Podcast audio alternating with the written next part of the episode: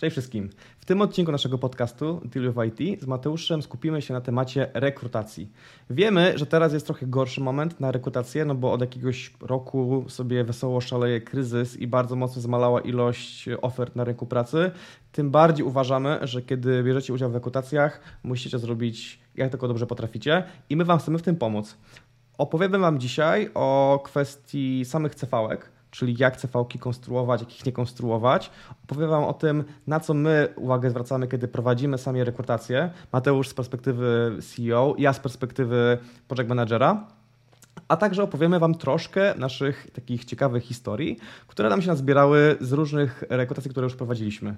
Gdzieś w międzyczasie też y, udostępnię swoje CV, żeby też pokazać Wam jakiś punkt odniesienia, dlaczego pewne rzeczy uważam, że można zrobić tak albo, albo inaczej.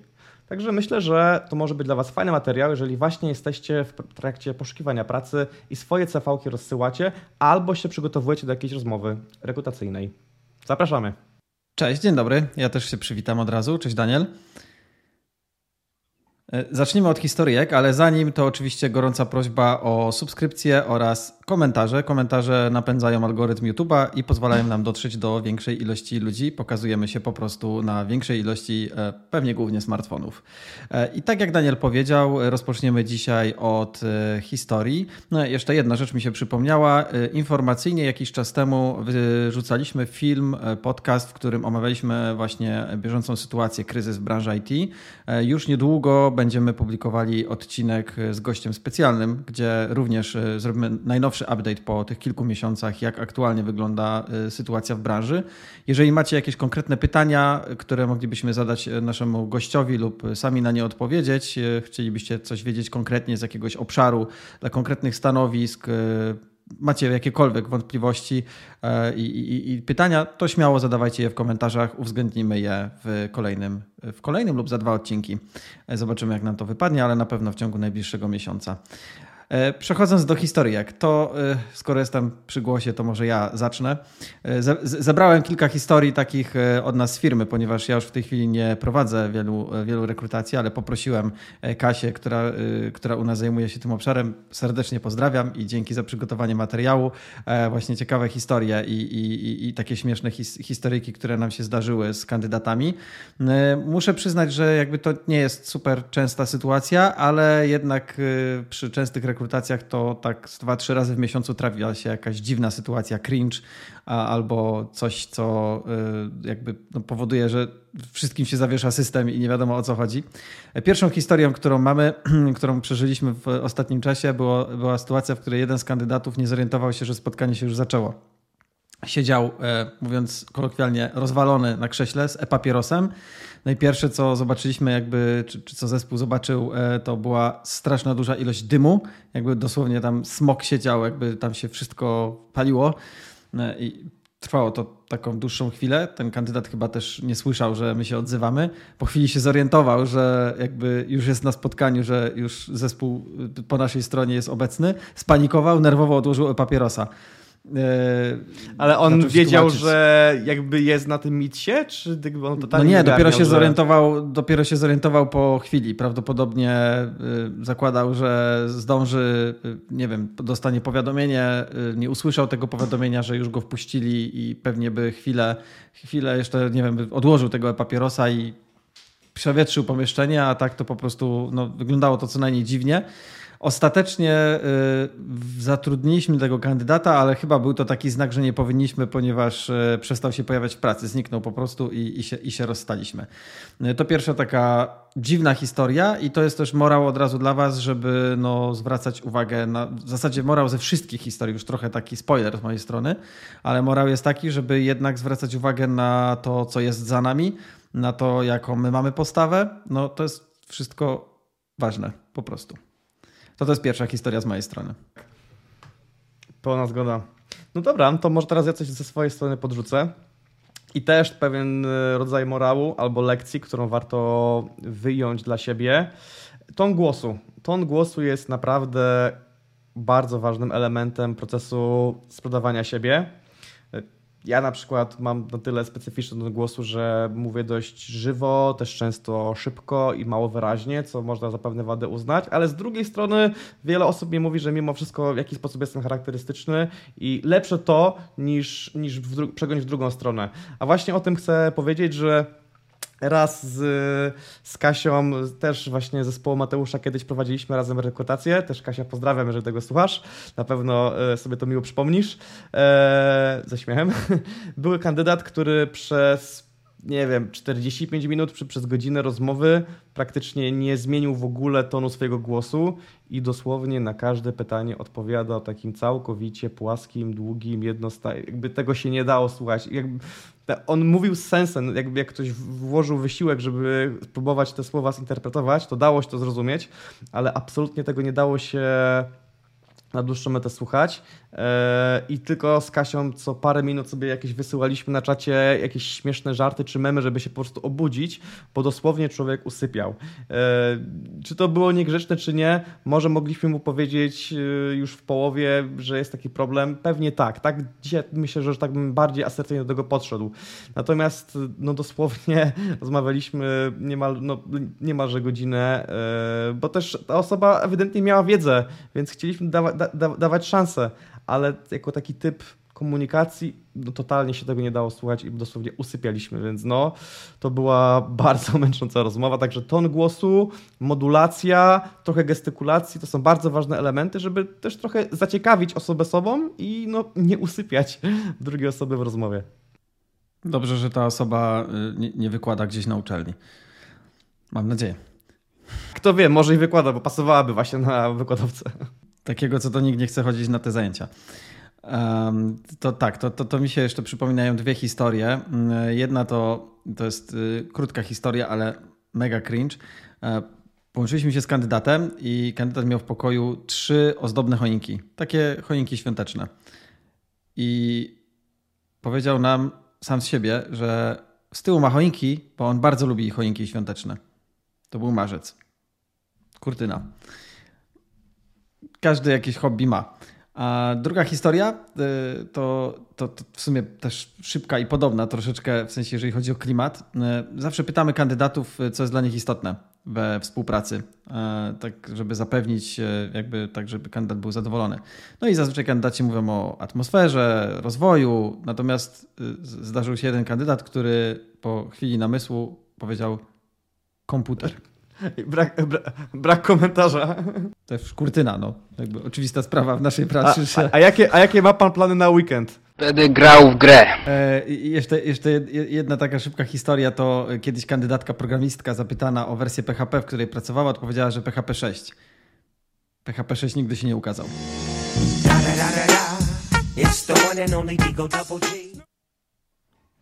Także kolejna krótka historia i kurtyna. Coś jeszcze się tobie przypomina? Nie, no, to nie jest tak, że my się śmiejemy z ludźmi, po prostu no jakby oczywiście personalnie nikogo nie wytykamy, no ale no, są to obiektywnie nietypowe sytuacje, które mogą przynieść uśmiech na usta. No, no, i zazwyczaj powodują, że te osoby nie są potem przyjęte, no bo jakby trudno przyjąć programistkę, która może pracowała w PHP 6, jest y, specjalistką, jeżeli on się tak. nigdy nie pojawił. A pamiętasz, była taka jedna rekrutacja, którą razem prowadziliśmy na PMA, który notabene miał mnie chyba zastąpić, kiedy odchodziłem z swojego zespołu i pamiętam, że była jedna taka dziewczyna, która przyszła i sprawiła bardzo. chyba nie, nie widziałem pewniejszej siebie osoby na rozmowie, co niby jest dobre, ale ona była tak pewna siebie, że to aż było podejrzane, bo ona dosłownie nam mówiła, że e, żebyśmy pokazali jej, jakie są projekty i ile jest wyzwań, to ona nam powie, ile będzie dla nas pracowała godzin. Jakby no my zatrudnialiśmy na kogoś na pełen, na pełen etat, żeby tak. się w pełni ta osoba zaangażowała, żeby była częścią zespołu.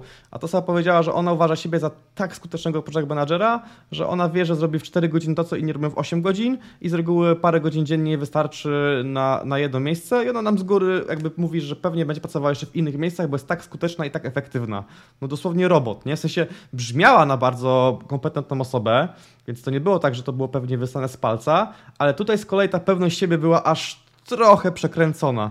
A co jest zabawne, bo w tej historii, bo to na razie mogło być yy, ciekawe, ale co jest zabawne, to że jak potem tą osobę wygooglowaliśmy z takiej czystej ludzkiej ciekawości, co tam można o niej poczytać w internecie, to okazało się, że prowadziła ona blog, w którym chyba dała sobie challenge, coś na zasadzie 100 randek w 100 dni. Nie wiem czy dokładnie, ale generalnie jej hobby było, było randkowanie. I potem w tych swoich blogach i wpisach, artykułach recenzowała randki, wymieniając swoich randkowiczów od tylko e, pierwsze litery imienia. I to też było strasznie dziwne. W sensie to, to się ma nijak do, do, do, do jej profesjonalizmu w pracy, ale taka, taka ciekawostka, że z jednej strony do siebie trochę nie przekonała tą zbytnią pewnością siebie, a z drugiej strony strasznie dziwny hobby. No, nigdy na to bym nie wpadł. Tak, to było, to było dziwne. E, z kolei z, historii, które jeszcze ja pamiętam, to po której z rekrutacji podziękowaliśmy kandydatowi, podzieliliśmy się z nim merytorycznym feedbackiem, yy, który jakby wpłynął, znaczy powiedzieliśmy, co wpłynęło na naszą negatywną decyzję i kandydat nie przyjął tego dobrze, odpisał z pretensjami, że przecież poszło mu dobrze i o co nam chodzi i jednocześnie pozostał otwarty na współpracę. daję, daję wam szansę, nie spieprz tego. Spoko. A czy to, to, nie u, to nie u was był case kiedyś, że jakiś kandydat kazał sobie zapłacić za rozmowę? A tak, ale to ja nie wiem, czy y, jakby może inaczej. Y, on się zdarzył, natomiast w szczycie Hossy to było półtora roku temu, y, zaczęły się już pojawiać, już na ostatnim etapie, tuż przed tym jak wszystko pękło, zaczęły się pojawiać już takie oczekiwania nie tylko u nas. I stało się to takim tematem, może nie numer jeden, ale temat zaczął się już pojawiać na korytarzach. Już właściciele software house'ów, firmy, osoby z HR-u zaczęły jakby o tym dyskutować, że jakby no no już jest tak dobrze i już tak bardzo programiści są poszukiwani, że no oczekują, bo to programiści oczekiwali, oczekują nawet wynagrodzenia za to, żeby pójść na rekrutację, no bo mogliby w tym czasie zarobić e, stawkę gdzieś, gdzieś, gdzieś indziej, więc e, no... To już chyba był jakiś zwiastun tego, co nadchodziło, bo tak, to już jest to już było, to już było przegięcie. Mm, więc e, z takich historii, które by, już teraz przechodzę typowo do, do tego, co jest w pomieszczeniu, jak, jak to pomieszczenie, które, w którym jesteście, jak mówi o Was, to mam e, kilka takich fajnych historii podsumowanych. A jedno, jedno z nich było to, kiedy kandydat prowadził reklamę, e, reklamę, rozmowę z mieszkania, e, ale chyba to mieszkanie było w trakcie generalnego remontu i wyglądało trochę jak pustostan. W tle były takie skrobane ściany, brak mebli, stała tylko miska. Kandydat w ogóle wyglądał jakby siedział na taborecie jakby nie, nie, prawdopodobnie nie siedział na żadnym normalnym krześle, bo nie było nic z tyłu za jego plecami. No i jedyne, co przychodziło na myśl, jak się z tym kandydatem rozmawiało, to serial Dexter. E, po prostu. No jeszcze fo folie, no masakra, nie? I to no, no nie zabrzmiało to, nie, nie wyglądało to dobrze. I... No i, i właśnie to jest świetny dowód na to, że ja jestem całkowicie, obiema rękoma się podpisuję pod tym, że to ma duże, bardzo duże znaczenie, to jak wygląda to głupie tło za nami. W sensie jeszcze 5 albo 10 lat temu to by było po prostu tło, no nie wiem, no jest za mną to, gdzie akurat usiadłem, jakby jakie to ma znaczenie, no przecież to ja jestem ważny, to co mam w głowie, co mam do powiedzenia. Ale tak naprawdę uważam, że tło oraz, oraz sprzęt, jakiego używamy, nawet te głupie słuchawki, głupi mikrofon, to jest odpowiednik yy, tej czystej białej koszuli, którą się zakładało jeszcze 10 czy 15 lat temu jak się szło fizycznie do biura na jakąś rozmowę, no kto by poszedł na jakąś rozmowę rekrutacyjną w jakimś podartym t-shircie i butach rozwiązanych, jeszcze dodatkowo brudnych, nie? I dla mnie to jest dokładnie odpowiednik tego, co się dzieje wokół nas. I nie mówię, że każdy musi mieć jakieś mega super studio youtuberskie. E, no my nie mamy jakby jakiegoś mega fajnego setupu, ale wystarczy trochę, żeby się postarać, żeby to nie wyglądało fatalnie. I uważam, że nawet te dwie, trzy stówy, żeby jakiś mikrofon nie najgorszy zainwestować, e, a naprawdę już za dwie, trzy stówki można wyrywać fajnie brzmiący mikrofon, może nie studyjny, ale my też nie mamy jakichś super studyjnych. I taki wydatek, który wystarczy na kilka lat, naprawdę może dużo, dużo podnieść jakość tego, jak jesteście odbierani przez osoby. Co więcej, kamerka.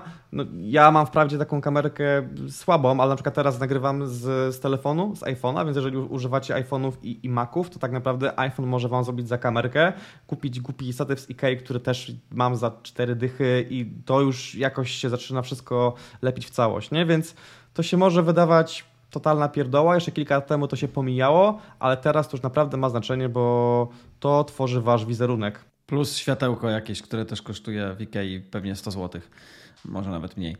I to już robi, robi, robi robotę. Jeszcze a propos takich właśnie takiego nieporządku i prezencji, e, no to mieliśmy sytuację, w której kandydat był ubrany w koszulę, generalnie brzmiał na wyważonego, wyglądał elegancko, natomiast zapomniał e, zamknąć szafy za sobą i w szafie było widać po prostu pełno wymiętych koszul i wypadających ubrań, majtek i no, generalnie bielizny i no, ubrań. Jak, jak, jak się skupić na merytoryce, kiedy takie odwracacze uwagi są w kadrze. No, no, nie da się, no po prostu aż się prosi o to, żeby go nie słuchać. Dokładnie. I zdarzyły się jeszcze bardziej ekstremalne przypadki. Poza tym Dexterem, o którym wspomniałem, to, to, to, to jeszcze były takie przypadki, na przykład, gdzie było widać po prostu stosy pudełek po pizzy albo kubełków KFC, jakiś butelek z alkoholem, po alkoholu, po piwie. Generalnie totalny bałagan. To raczej były już osoby techniczne, w sensie chyba to, to byli bardziej programiści niż e, osoby e, takie z umiejętnościami miękkimi, nietechnicznymi typu PM czy, czy, czy, czy, czy inne, inne takie stanowiska, na, o których my tutaj rozmawiamy na naszym podcaście. No, to jest, jest, tak, jest taka tendencja, muszę przyznać. Jakby, no, nie chcę generalizować, no bo to jest pewnie tylko mały procent programistów, e, natomiast no, taki nieporządek zazwyczaj spotykaliśmy właśnie u, u jakichś programistów, którzy no, byli w swoim świecie, skupiali się na tym programowaniu i chyba wszystko, co dookoła było dla nich nieistotne, tak mi się wydaje. E, osobiście nie wiem, jak można w takim stanie się skupić i pracować, bo ja bym nie mógł, ale no pewnie po prostu mamy różne podejście i dla nich to jest bez, bez, bez różnicy. Aczkolwiek dla nas jako osób rekrutujących, no mi, mi to na przykład od razu e, jakby rodzi takie myśli, czy ten kandydat, kandydatka, skoro ma taki nieporządek jakby dookoła siebie w domu, to czy taki sam bałagan będzie w kodzie? Takie naturalne porównanie, nie? Jakby, dlaczego miałaby być to osoba, która doskonale programuje, koduje i robi to no, perfekcyjnie, czy robi to bardzo dobrze, jeżeli nie potrafi zadbać o taki podstawowy porządek dookoła Trochę siebie? Tak. Czy, czym to się różni jakby syf za tobą od literówki w mailu, nie? Albo literówki w kodzie? No to jest to samo, po prostu brak staranności albo jakiejś dyscypliny, to wszystko się zlepia w całość. Chociaż oczywiście nie możemy generalizować, bo sam znam osoby, które same siebie się śmiały, że mają burdel w życiu, ale za to e, idealny porządek w kodzie. Więc to jest możliwe, ale no mimo wszystko, jeżeli jesteś z kimś na rozmowie, to masz te paręnaście minut, żeby, żeby się sprzedać. Ta osoba no, nie będzie dociekała, e, sobie zakładała, no dobra, na pewno ma ładny i czysty kod pomimo tej szafy z tyłu. No, no nie, jakby tylko takimi zagrywkami tylko i wyłącznie sobie zwiększyć na to szansę, że ktoś was negatywnie oceni, dla kogo akurat to się wiąże w głowie z na przykład z dyscypliną albo starannością, albo dokładnością, co z kolei jest poszukiwane w konkretnym miejscu pracy albo zespole. Więc absolutnie Dokładnie. tak. No dobra. I już na koniec, y, tak trochę podsumowując, y, jeszcze jeden przykład i takie krótkie podsumowanie mojej strony. Y, mieliśmy jeszcze sytuację, w której jeden z kandydatów, siedząc na krześle biurowym, w trakcie rozmowy zjeżdżał coraz niżej, po prostu znikał z kadru i w pewnym momencie już było widać tylko czoło. A, a co ciekawe, tak, a co ciekawe, to zaraz mi się kojarzy ze Spaceonem, kto kojarzy, ten wie. Z tyłu po prostu stała ławeczka, hantle, sztanga, no, jakby miał ewidentnie siłownię, siłownię domową e, w miejscu, w miejscu pracy. To trochę śmiesznie, śmiesznie wyglądało. Chociaż świadczyło o tym, że prawdopodobnie dba o zdrowie. E, I, jakby... a, widzisz, a, I to akurat na plus. Chyba to taka była metafora, nie, że to jest mój poziom zainteresowania waszą firmą.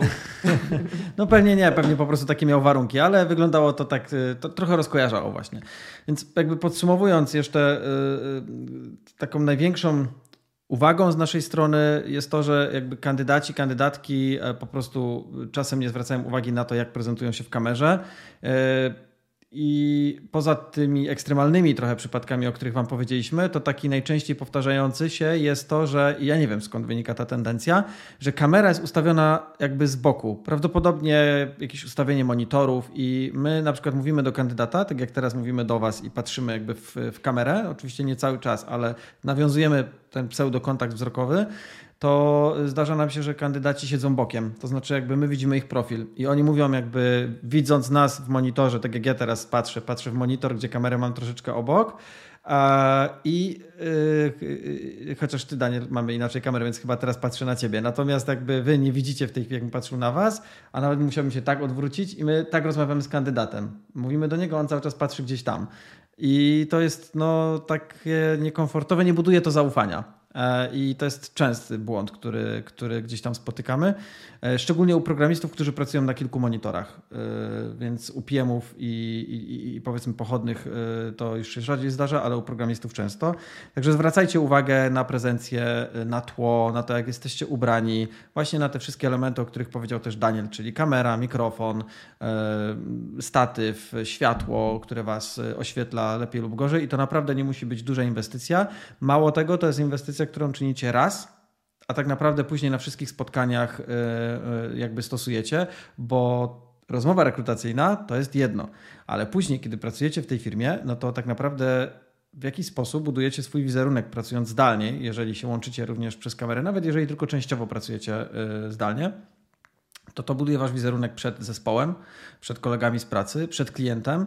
E, to, to wszystko jakby cały czas y, procentuje albo powoduje, że tracicie w jakiejś relacji, w znajomości, w projekcie i naprawdę to ma znaczenie.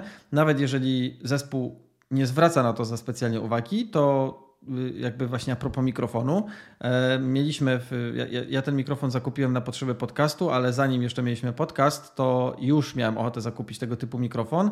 Jak jedna osoba z naszej firmy, właśnie programista, e, miał tego typu, dokładnie ten mikrofon i było słychać różnice na spotkaniach. To znaczy, kiedy jesteśmy przyzwyczajeni do pewnego poziomu takiego dźwięku ze zwykłych słuchawek i zwykłego mikrofonu, no to powiedzmy, że jest wszystko ok. Jeżeli ta postawa jest poprawna, jest wszystko ok. Ale jeżeli jakaś osoba posiada bardziej profesjonalny mikrofon i brzmi lepiej, natychmiast jakby zwraca uwagę i powoduje to takie poczucie, że ta osoba jest bardziej profesjonalna. No po prostu tak działa ludzki mózg. I nawet jeżeli wcale nie jest tak, to sam ten sprzęt, y, wyższa jakość dźwięku, wyższa jakość obrazu, przynajmniej to pierwsze wrażenie sprawia, że, że o kurczę, to jest profesjonalista. No wiadomo, jak nie będzie stała za tym merytoryka, to to się na dłuższą metę nie obroni, ale czasem pierwsze wrażenie ma znaczenie. Pełna zgoda i muszę tutaj dać parę komentarzy co do tego ostatniego. Tak, y, świetny mikrofon nie zrobi z Was mega profesjonalisty, ale podkręci to, co już sobie macie, przynajmniej to wrażenie, także absolutnie się zgadzam ze, ze wszystkim, co powiedziałeś. I też jeszcze odniosę do tego punktu, a jeszcze tak już chwalimy te mikrofony, to może się podzielmy tym, jakie my mamy. Jakby nie są jakieś super najlepsze, ale też nie są najgorsze. Mamy Shure MV7, gdyby kogoś to interesowało. Też robiliśmy spory research i wyszło, że taki idealny jest w środku tego, czego potrzebujemy. Także polecamy te mikrofony. Natomiast jeszcze się od tego punktu odniosę, bo świetny punkt z teraz zgubiłem, o czym mówiłeś wcześniej. A, o tej kamerce, o układ. Faktycznie wiele osób robi tak, że ma jeden główny monitor przed sobą i lapka postawionego na jakimś pewnie statywie obok siebie i leci z tej kamerki e, z laptopa i faktycznie na dłuższą metę to jest słabe, żeby mieć kamerę obok siebie. E, ja też długo na tym kminiłem, przez długi czas miałem kamerkę idealnie w środku na monitorze, ale to też z drugiej strony było takie trochę na dłuższą metę y, sztywne, więc ja mam teraz taki patent, że kamerę mam delikatnie z boku, ale na skraju monitora, więc jestem pod delikatnym kątem, ale to trochę dodaje dynamiki, ale też nauczyłem się patrzeć właśnie w kamerę, jak, jak, jak do niej mówię, więc jak nie mówię, to patrzę w monitor, ok, ale jak z kolei mówię, to, to skupiam się na tym, żeby jednak ten obiektyw się, się wlepić, bo wtedy właśnie to połączenie się jakieś może nawiązywać z drugiej strony, więc y, da się te dwa podejścia połączyć, tylko faktycznie jak jest tutaj kamera z laptopa, to trochę już ciężej cały czas głową kręcić. I mały tip ode mnie, bo ja na początku miałem duży problem, żeby patrzeć prosto w obiektyw i generowało to u mnie takie poczucie dyskomfortu. E, to poradziłem sobie z tym w ten sposób, że nad obiektywem naklejałem taką małą, przylepną, żółtą karteczkę z buźką. Po prostu. Okej, okay, ciekawe. I to przyciągało moją uwagę to raz, a dwa, no jakby widziałem tam taką buźkę, znaczy jakby mówił do kogoś, nie? I nie miałem takiego poczucia, że mówię do kamery. Fajny pomysł. Nie, nie wpadłbym na to. Hmm?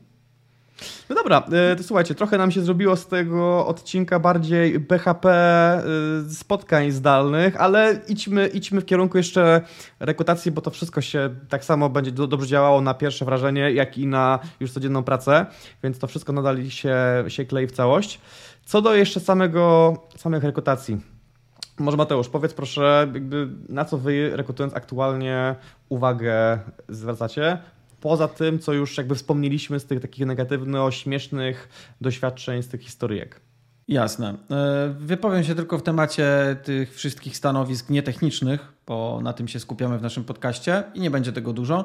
E, poza tym, o czym powiedzieliśmy, to na pewno zwracamy uwagę na e, jakby szczegółowość wypowiedzi, sposób wypowiedzi, znajomość nomenklatury, doświadczenie, umiejętności w opowiadaniu o swoim doświadczeniu, e, tak żebyśmy my widzieli, że ktoś e, jakby żył tym projektem, że wiedział jak, e, jak jakby taki projekt funkcjonuje, że no faktycznie słyszymy to doświadczenie jakby z, z głosu, nawet jeżeli to jest stanowisko mm, powiedzmy na juniora, chociaż ostatnio takich nie rekrutujemy, no to właśnie to, co poruszaliśmy w poprzednich odcinkach, czyli jakieś doświadczenia spoza, spoza branży, tak, że ktoś po prostu czuje i wie o co chodzi.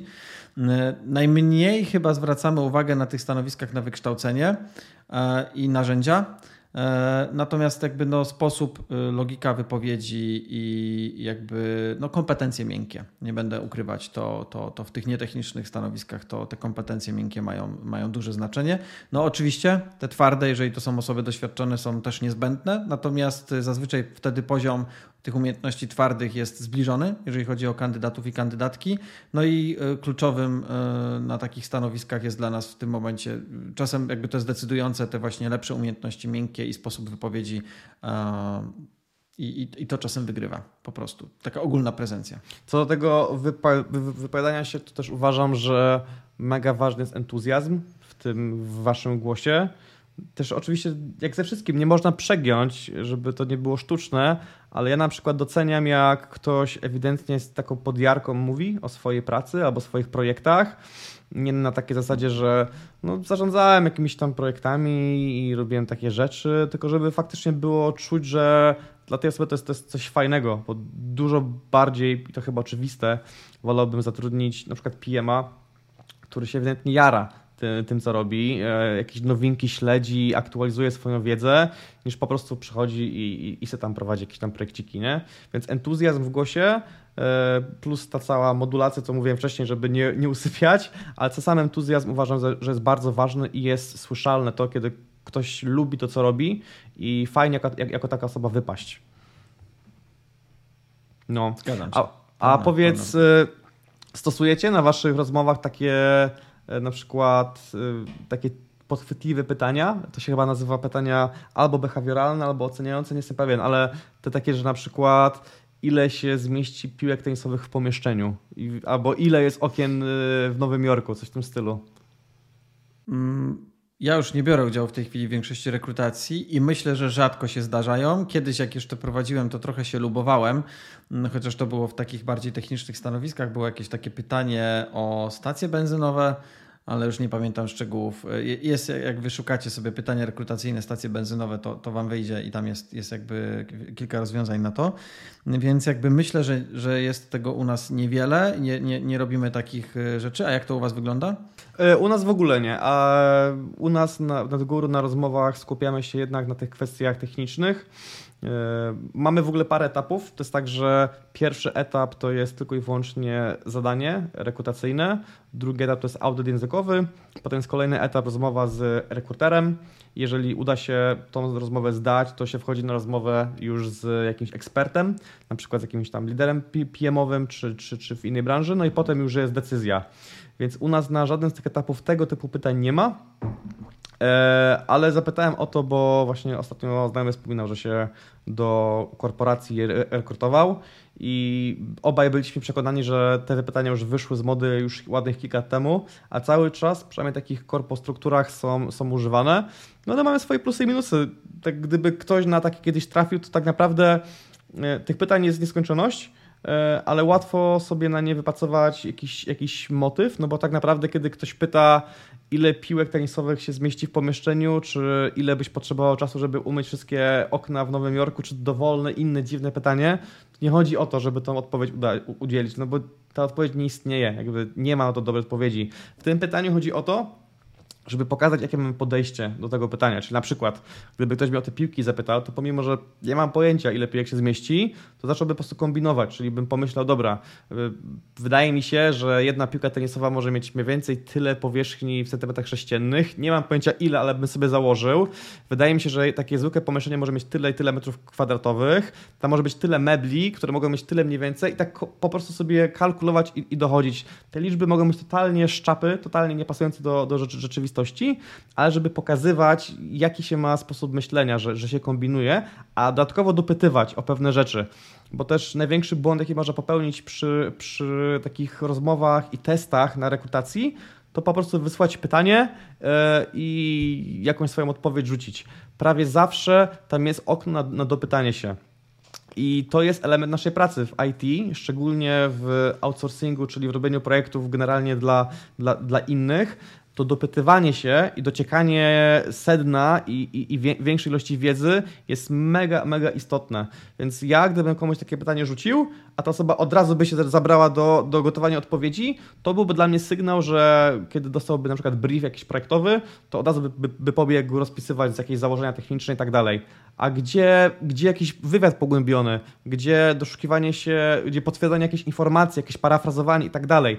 Więc zawsze dopytujcie, tego się nie bójcie. To nie jest oznaka, że czegoś nie zrozumieliście, to jest oznaka, że przykładacie szczególną uwagę do tego, żeby to właśnie dobrze zrozumieć, albo nawet może to podkreślić. Wydaje mi się, że rozumiem, ale upewnię się na 200% z drugiej strony, czy masz na myśli to i to i to, albo czy mógłbyś mi to i to jakby inaczej powiedzieć, nie? Więc absolutnie w tego typu pytaniach i w, pewnie w każdym innym takim rekrutacyjnym tasku warto dopytywać i drążyć. To co? Przechodzimy do Twojego CV? Tak myślę, czy jeszcze sobie y, czegoś istotnego może odnośnie pytań rekrutacyjnych. Nie, myślę tak, myślę, że możemy przejść do, do CV, a w ogóle zanim do CV przejdziemy, to jeszcze jest taki byt, już trochę też zapomniany, ale jestem ciekaw, czy wy na to uwagę zwracacie i czy w ogóle otrzymujecie. Listy motywacyjne. To się zawsze mówiło w liceum, czy, czy jak nas się szykowało do pracy, że to jest bardzo ważne, żeby to robić i potem się to robiło, ale mam wrażenie, że ostatnimi laty już trochę to wymarło. Czy wy w ogóle jak prowadzicie rekrutację, ja wiem, że dużo ich prowadzicie siłą rzeczy, bo taki jest wasz model biznesowy, to czy otrzymujecie w ogóle coś takiego jak list motywacyjny, czy to już jest totalny e, artefakt przeszłości? Zdarza się. Najbardziej lubię te, w których ktoś pisze chcę pracować u was, bo muszę mieć za co żyć.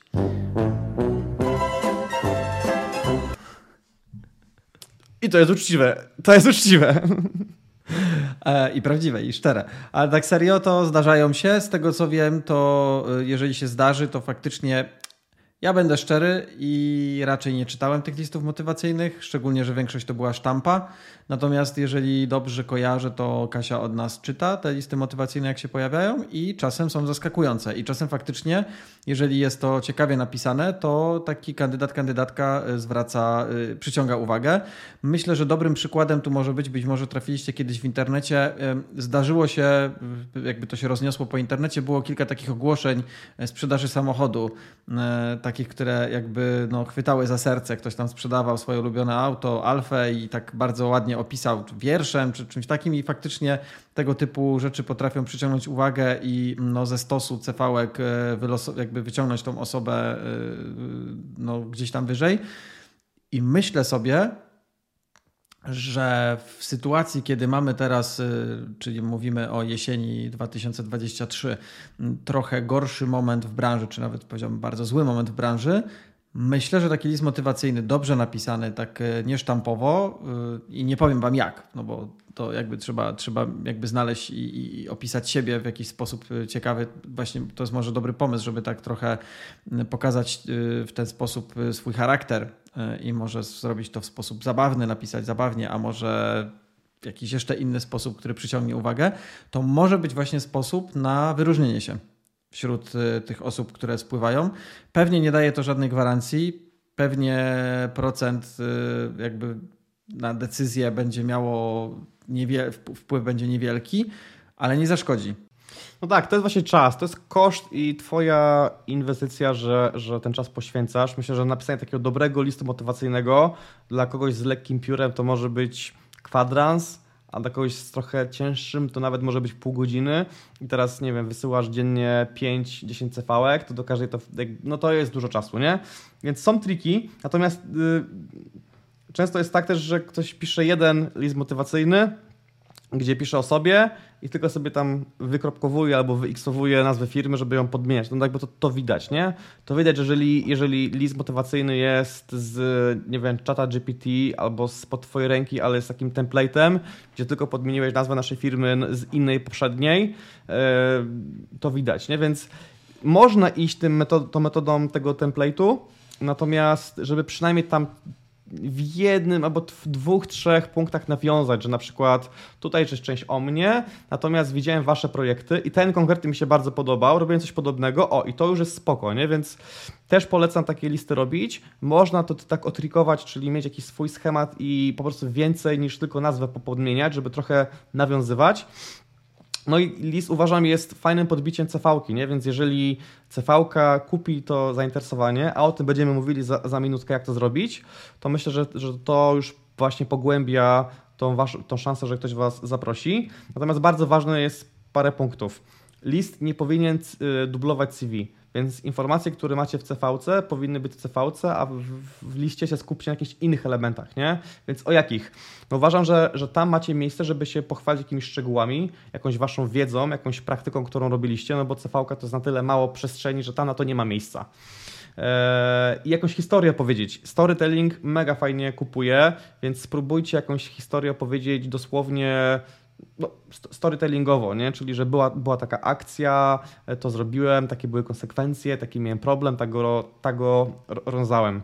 No i bardzo ważne, oczywiste, ale, ale wspomnę, no, błędy gramatyczne, interpunkcyjne, no to jest killer, nie? W sensie niby merytoryka może się zgadzać, ale zawsze taki będzie niesmak, że no to chyba nie jest jakaś super solidna, czy, czy dokładna osoba, więc nawet przez głupiego czyta GPT to przepuścić, na zasadzie nie zmieniaj mi tam tonu i tak dalej, ale popraw wszystkie możliwe błędy i to już jest, i to już jest git, nie? Więc myślę, że tak bym teraz podchodził do, do listu motywacyjnego. No dobra, to sama cv no bo tak naprawdę cv zostawiliśmy na koniec, ale bez niej to się nawet wszystko nie zacznie, a tu myślę jest najwięcej yy, elementów do usprawnienia z tego, jak, jak cv ogólnie wyglądają na rynku.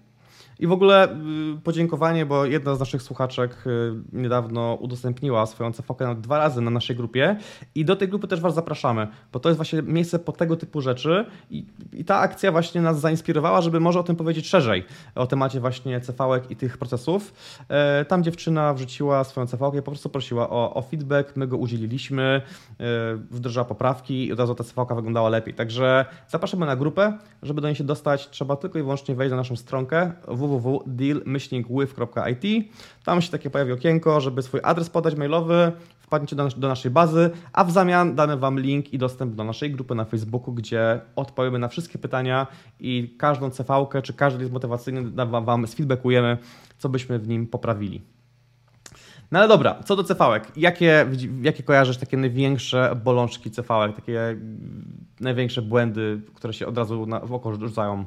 No oczywiście nieczytelne CV. Raz kiedyś zdarzyło nam się CV mm. z mhm. Comic Sans, ale no, jakby nieczytelne, odwrócona kolejność, jeżeli chodzi o daty, czyli na przykład zaczynamy od y, y, niemal szkoły podstawowej, zdarza mi się to, czy liceum mm. i, i potem jakby jest, jest to wykształcenie, które właśnie dzisiaj jest y, takim zazwyczaj jest y, tylko dodatkowym elementem, który jest weryfikowany, a nie pewną podstawą. Kiedyś to była podstawa, dzisiaj to dzisiaj bardziej doświadczenie niż, y, niż y, wykształcenie.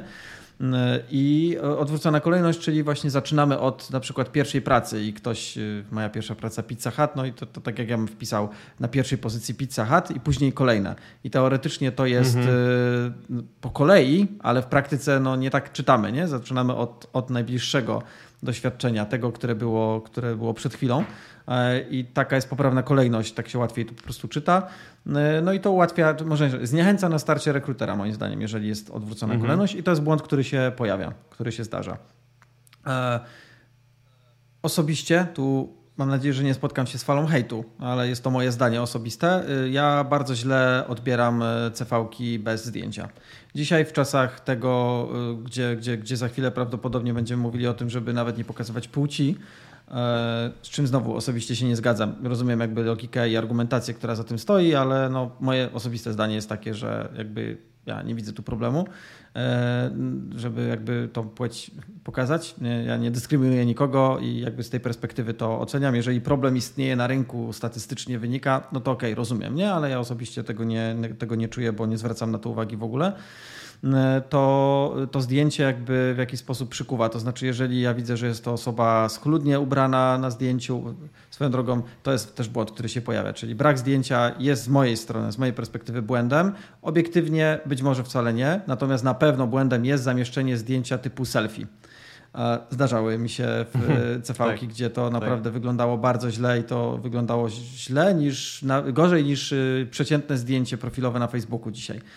Więc y, to jest, to jest mhm. na 100% błąd, który, który gdzieś tam się pojawia. No i literówki, o których wspomniałeś. No jeżeli w CV są literówki, są jakieś błędy w datach, to od razu przyciąga uwagę y, jakby negatywnie i y, powoduje takie poczucie, mm, ok, czyli to jest osoba, która nie zwraca uwagi na detale, na szczegóły i trochę jest po prostu, robi to byle jak. No to ja nie chcę, żeby taka osoba robiła byle jak mhm. projekty, które my prowadzimy. To tak pod grubego palca tyle.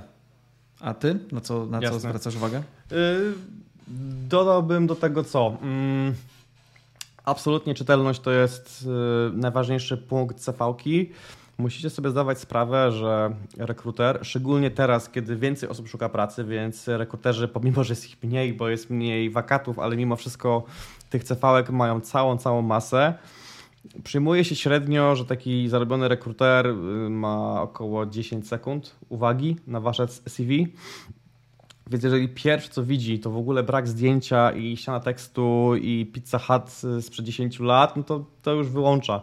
Pomimo, że tam na dole może być ukryte na przykład, a potem 10 lat ekspertyzy w Pythonie, to, to może być w ogóle niezauważone, nie?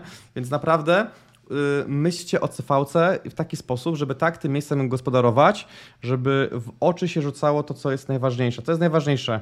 Absolutnie ważne jest zdjęcie, bo to od razu buduje jakieś takie połączenie, że nie patrzę na kartkę, tylko patrzę na osobę, więc dobra, poświęcę dodatkowe parę sekund, żeby się w tą osobę bardziej zaangażować. Tu już kupujecie jakąś y, porcję uwagi tej osoby. E, no i informacje jakieś takie krótkie podsumowanie. Ja lubię generalnie, jak w CVC jest jakieś takie krótkie zdanie czy dwa o sobie, takie, że dosłownie można je przelecieć wzrokiem i, i się je zrozumie i ono już mówi jakąś esencję tej osoby, jakie ona ma podejście. I tu też błąd jest częsty, że ludzie walą tam ze dwa albo trzy akapity tekstu. No jak, jak ja widzę ścianę tekstu, to nawet nie próbuję jej czytać, kiedy jestem zarobiony, lecę dalej, nie? Więc ściana tekstu bardzo mocno wpływa na brak czytelności jeżeli chcecie tak tyle o sobie mówić, to po to są właśnie listy motywacyjne, więc wrzućcie jedno, maksymalnie dwa zdania podsumowania, żeby można było je jednym tchem y, przeczytać i dopiszcie może, że więcej o mnie w liście motywacyjnym, który jest dołączony. Jakby ten most wykonajcie pomiędzy CV-ką a, a listem, to może zwiększa szansę, że ktoś go zauważy i przeczyta, ale absolutnie nie wrzucajcie zbyt dużo tekstu, takiego zbitego do CV-ki, bo to tylko i wyłącznie zabije jej czytelność. To jest e, absolutnie ważny punkt. Da, daty, wspomniałeś o datach. E, daty są triki w, dwie strony. W sensie, jeżeli są te daty niepoukładane, to to jest fatalnie, ale jak ich nie ma w ogóle, to jest myślę jeszcze gorzej, bo to trochę budzi takie podejrzenie, że dlaczego nie napisał, ile lat tam pracował, nie? E, z drugiej strony, jak piszesz uczciwie, że tu pracowałem 3 miesiące, tam pracowałem pół roku, a tam 4 miesiące, to to też źle wygląda. W sensie to, to wygląda, że typowo się skacze z kwiatka na kwiatek. No a rekruterzy raczej wolą zainwestować swój czas w osobę, która z, z definicji na dłużej przyjdzie do, do firmy, której się rekrutuje. Więc no, jak już macie takie odcinki czasu, no to pokażcie je, no bo gorzej będzie, jakich nie będzie, ale może jakieś słowo wytłumaczenia, dlaczego, bo to od razu będzie budziło wątpliwość, nie? Natomiast generalnie tak pracujcie, żeby tej roboty co pół roku nie zmieniać. Rok to takie jest, to nadal jest mało, ale jest takie totalne minimum, żeby gdzieś być rok. Dwa, trzy to już jest spoko, nie? Teraz to już faktycznie dwa, trzy wyglądają w miarę rzetelnie, to już jest taki okres, gdzie można potem sobie tak poszukać jakichś nowych wyzwań. Więc to jest ważna wa ważny, ważny temat. E, też często mnie rozwalają umiejętności e, z dwóch punktów. E, albo ktoś pisze na przykład, że mam, mam umiejętności jak soft skille, że jestem dobry w kompetencje miękkie. Jakby co to znaczy? Że jesteś dobry w soft skille, jakby jesteś negocjatorem, czy, czy umiesz rozmawiać, nie wiem, z dziećmi? co to znaczy? No to nic nie znaczy, nie? Więc takich ogólnych stwierdzeń nie używajcie, typu jestem dobry w soft skille, tylko jakieś konkrety. Na przykład świetnie sobie radzę z rozwiązywaniem konfliktów między dwiema osobami, albo że jestem świetny w mediacji, y, to już jest konkret i to już mi sobie daje, to już mi jakieś tworzy wyobrażenie, jakieś scenki, w której mógłbym tą umiejętność u ciebie wykorzystać. Mm. Albo y, jeżeli chodzi o umiejętności, też jest drugi motyw. On już na szczęście wymiera, już go dawno nie widziałem, ale ta skala umiejętności, takie wiecie, kropkowanie czy, czy gwiazdkowanie, na przykład ktoś wrzuci, nie wiem, że mam w umiejętnościach Jirę, i mam e, cztery gwiazdki na pięć. I co to znaczy? Że jesteś prawie mistrzem Jiry? Czy, czy czujesz się z nią swobodnie? Czy jakby co to, jakby skala umiejętności ma sens tylko w twojej głowie, bo ty wiesz do czego ona się odnosi. Ale te ilość kropek czy ilość procentów to dla rektora nie znaczy nic. Więc dużo lepiej po prostu wypisywać narzędzia bez żadnej skali, po prostu, że te narzędzia używam sprawnie i płynnie, samodzielnie i nie potrzebuję pomocy żadnej, żeby w nich operować. Jestem z nimi jakby, czuję się z nimi komfortowo. I tyle. Więc tego typu elementy z takich głównych błędów, które się często powtarzają w tym, co ja widzę. Okay. A no i oczywiście y, zdarzały się CV na, na dwie albo trzy strony. To to już jest killer, nie? W sensie ja sam mam CV na dwie strony, czego już nie polecam. Ja to za chwilę pokażę i uzasadnię, dlaczego wtedy zrobiłem dwustronne CV, ale już teraz jest moc trend na tylko i wyłącznie na jedną stronę. Więc jak macie dwie albo trzy, to już jest y, trzy to jest czerwona kartka, a dwie to jest taka mocna żółta. Więc starajcie się, żeby faktycznie upchnąć wszystko na jedną stronę. No i przy tym ten balans, żeby nie była ona przyładowana tekstem po same marginesy i milimetry tam pikseli, więc faktycznie to musi być mądrze, mądrze wybrane zdania i treści, żeby była ta jedna strona, ale też żeby nie pękała w szwach. Zgadza, zgadzam się, pełna, pełna zgoda. E, to taki jeszcze drobny tip, e, jeżeli wpisujecie języki, to fajnie jest określić je konkretnie, e, jaki to jest poziom, a mhm. nie pisać dobry, bardzo dobry, bo to jakby nie, nie, nie mówi tak do końca. B2, C1, to, to, to wszystko wszystkim mówi, no zdecydowanie. To co, przechodzimy do no. analizy twojego CV? T tak, mogę pokazać. Jakby z góry zaznaczę, że nie uważam teraz, że to jest jakiś super CV, tym, dlatego że nie aktualizowałem go tak naprawdę od pięciu już lat. Całe szczęście nie musiałem, e, więc to jest bardzo przestarzałe CV, ale mimo wszystko e, w jakichś tam aspektach się broni. Więc z drugiej strony, jeżeli wy jakieś błędy wyłapiecie, to piszcie mi w komentarzach, co byście sami w tym CV zmienili, bo możliwe, że jeszcze kiedyś będę je aktualizował albo robił już pewnie bardziej od nowa. Natomiast mimo wszystko uważam, że, że, że, że parę punktów tam przemyślałem i po prostu się, chcę wam się z nimi podzielić. Także dobra, co my tutaj mamy? Eee to, co Mateusz powiedział, że zdjęciem, to jest dla mnie, to był dla mnie zawsze bardzo ważny punkt i celowo e, dużo przestrzeni na samej górze zabrałem od jakby przeznaczyłem pod zdjęcie, żeby ono przykuwało uwagę. Wybrałem celowo dość nietypowe zdjęcie, bo nie jakieś portretowe, czy, czy właśnie selfiaka, czy paszportowe, tylko akurat wziąłem swoje ze sesji zdjęciowej, które miałem wtedy ze swoim zespołem pewnie jedno z moich lepszych, ale stwierdziłem, że dobra, jakby niech ono coś o mnie powie, nie? że może niekoniecznie jakiś tam chłopak pod krawatem, tylko może tak trochę luzu, ale też nie do końca, więc taką sobie wybrałem technikę, ale dostawałem feedback, że to zdjęcie jakby robiło swoją robotę, czyli po prostu miało przykuć uwagę i stwierdzić, że okej, okay, to jest coś ciekawe. Na tyle jest duże i na tyle się wtapia w tło, że po prostu tą uwagę może, może kupić, nie? Więc y, to jest to. Dałem sobie taki właśnie bardzo małe, jakby trzysłowne podsumowanie. Manager that delivers. Uważam teraz po tych czterech latach, że jest to mocno y, takie cheap, więc teraz bym napisał coś zupełnie innego, e, ale wtedy to mi grało w sercu, więc y, tak się podpisałem, y, gdybym miał siebie opisać w trzech słowach. Teraz bym pewnie zagrał w jakieś nuty, że nie wiem, project manager z backgroundem filozoficznym, którego super mocą jest odnajdywanie się w chaotycznych sytuacjach i porządkowanie ich, nie wiem, coś takiego powiedzmy, nie? Żeby żeby trochę nawiązać do swojego doświadczenia, ale też przeszłości. Ja studiowałem filozofię, co jest nietypowe, ale też może uwagę kupić, bo tu wszystko chodzi tam uwagę, żeby zainteresować kogoś, nie? Ale też nie więcej niż tam to takie jedno rozbudowane zdanie. Więc to jest to, co bym aktualnie zmienił. No i ponieważ rzeczywiście najbardziej dane podstawowe. O dziwo spotyka się często jeszcze, nie wiem, datę urodzenia albo dokładny adres zamieszkania, ulica taka i taka.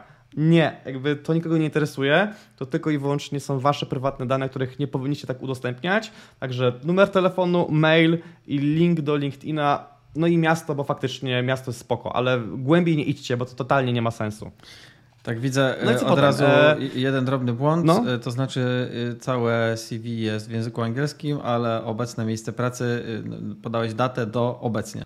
A widzisz, faktycznie, faktycznie. No bo to jest właśnie element, który, który musiałem dopisać w, w pewnym momencie, bo cała CV była robiona w Photoshopie, co absolutnie błąd, w sensie wtedy nie miałem innych programów, więc posklejałem to w Photoshopie, ale potem już tego PZK straciłem i to musiałem na szybko na PDF-ie dopisać, więc tam jest trochę inny font, ale nieważne, tak, to się, to, to się z tego brało, że to było doklejane później. E, co do narzędzi, absolutnie polecam Wam dzisiaj Canwę. Canva jest bardzo prostym narzędziem, tam są gotowe templatki. To, tą templatkę jakby kleiłem całą od zera w Photoshopie, co była mordęga jest ewidentnie przekombinowana. Może kiedyś była ciekawa, ale teraz absolutnie mi się to jakoś nie, nie podoba za bardzo, e, a było z tym mega dużo roboty, więc absolutnie Canva jest spoko. Natomiast tak, ja tą cv ten core podzieliłem na dwie kolumny, żeby z prawej strony właśnie było od góry, od najnowszych e, miejsc pracy do, do, do ostatnich e, konkrety. I tutaj celowo tylko i wyłącznie podaję miejsca pracy, żeby pokazywać swoją historię. Tam celowo nie piszę za bardzo o tym, co dokładnie robiłem, bo to jest miejsce po lewej stronie, gdzie z kolei wypisywałem na tamten czas, czyli te lat temu 4 czy 5 już, swoje największe do, doświadczenia, jakie, jakie uważałem, że mam w swoim dorobku, żeby też trochę się pochwalić. No bo jednym elementem jest to, gdzie pracowałem i w jakiej roli, i to już daje jakiś obraz, ale jakby nigdy w dwóch słowach nie opiszemy dokładnie, co tam robiliśmy, a z kolei zawalać całą kolumnę bullet pointów, wszystkie obowiązki, to byśmy właśnie wyjechali, wyjechali na trzy strony. Więc ja po lewej stronie swoje takie najważniejsze, kluczowe elementy, które uważam, że wtedy byłem przynajmniej z nich, z nich dumny. I na dole dopisek właśnie, żeby zobaczyć całą moją karierę, historię, no to zapraszam na LinkedIna, bo ja mam dużo więcej prac w przyszłości, ale już te przed tą ostatnią uznałem na tyle nieistotne w kontekście IT, że no, no tu, tutaj na nie było miejsca. Kiedyś na studiach mi powiedział jeden doradca, żeby absolutnie się nie, nie wstydzić, że nie wiem, pracowałeś w multikinie, a potem robiłeś pizzę czy coś innego, bo to też pokazuje, że nigdy się nie bałeś pracy i próbowałeś w różnych miejscach. To też mówi trochę o sobie, więc spoko, ale na LinkedInie. W CV tylko esencja. Akurat, akurat wy, wy, wymieniłeś dwa miejsca, w których ja okay. swoją karierę zaraz po liceum. To było okay. jednocześnie Multikino i Pizza Hut. Dwa etaty tam robiłem przez parę miesięcy. Spoko. E, firma się już tworzyła w trakcie, znaczy ja już jakby jednocześnie tą działalność otworzyłem i, i, i robiłem próby, no ale jeszcze tam nie zarabiało, więc musiałem z czegoś żyć, Aha. także... Także no tak, tak, tak. I faktycznie dzisiaj bym już tego nie wpisywał, gdybym szukał pracy, mm -hmm. no bo jakie by to miało znaczenie? Tak. No, żadne. No, no i e, na dole edukacja. Uważam, to jest ważne, ale na tyle mało istotne, że na dole w kąciku jest na to spokojnie miejsce. Na pewno bym teraz inaczej rozegrał kwestię tych zainteresowań. Uważam, że hobby, jakby CV to nie jest miejsce na twoje hobby. W sensie wpisując hobby typu lubię gry planszowe, albo jeździć na koniu, albo coś innego robić. Liczymy na to, że akurat trafimy osobę, która też ma takie hobby i może to kupi nam u niej kolejne parę sekund uwagi. Ale czy to ma jakieś duże znaczenie? Jak już hobby wpisywać, to ok, ale takie, które faktycznie łączą się z tym zawodem, czyli może dzisiaj bym na przykład wpisał, że no mega jaram się, nie wiem, technologią AR-ową i VR-ową, gdybym na przykład, albo nie wiem, blockchainem, gdybym się starał do jakiejś firmy, która tego typu właśnie projekty robi, to to by miało sens, nie? Ale takie generalnie hobby, żeby, żeby tylko właśnie wrzucić to przysłowiowe granie w gry planszowe, które uwielbiam by the way, ale mm, trochę nie na to miejsce, nie?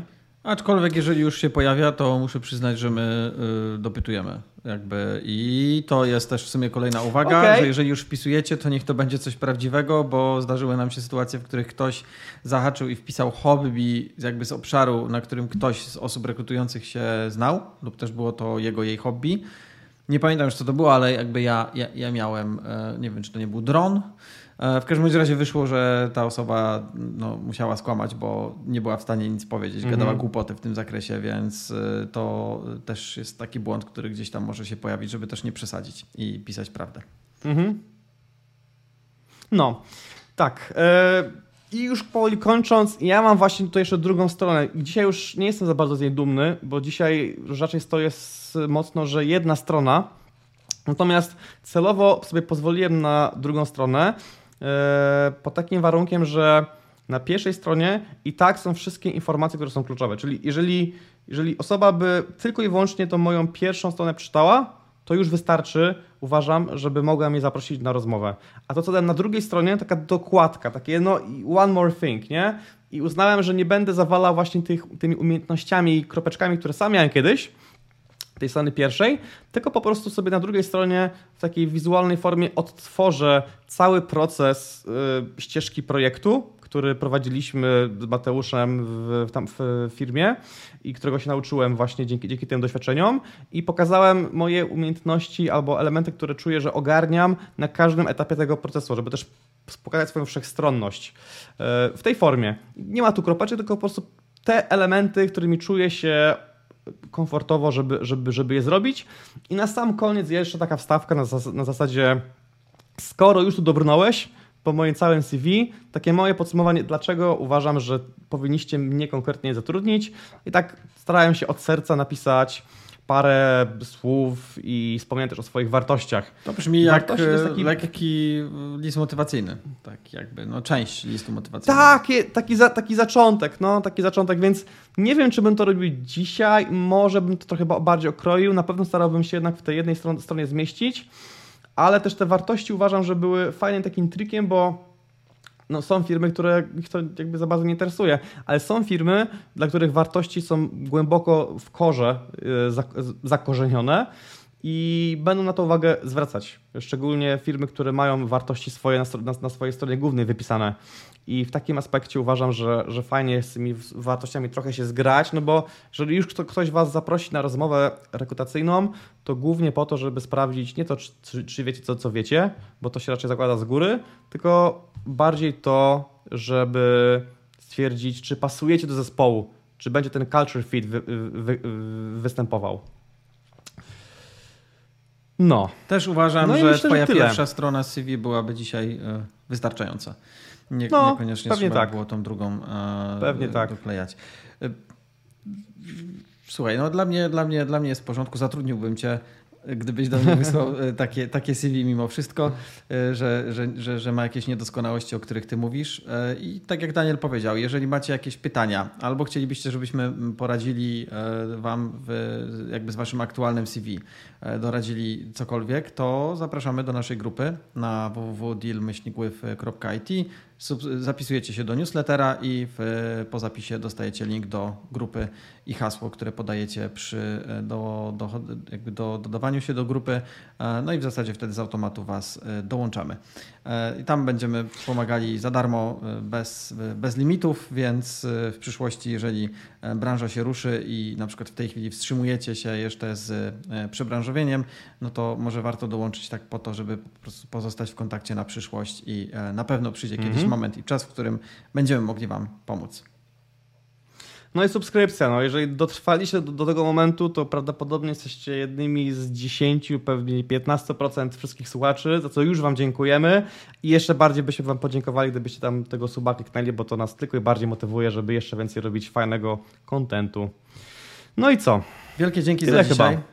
E, za wysłuchanie, obejrzenie tego podcastu. Trzymajcie się i do zobaczenia za dwa tygodnie. Powodzenia, cześć.